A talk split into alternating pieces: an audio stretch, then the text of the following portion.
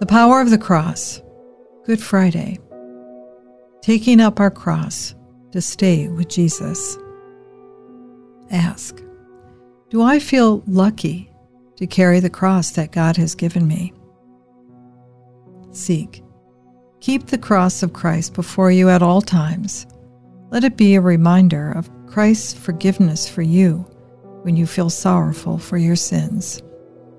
Let it be a sign of God's love for others when you are tempted to judge. Let it be a light that you can share with those whose lives you touch. Knock. Meditate on 1 Corinthians chapter 12 verses 26 through 27. If one member suffers, all suffer together. If one member is honored, all rejoice together. Now you are the body of Christ, and individually members of it.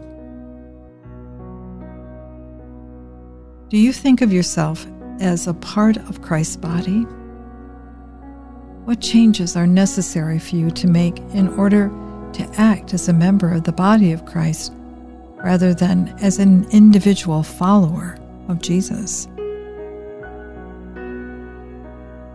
Transform your life.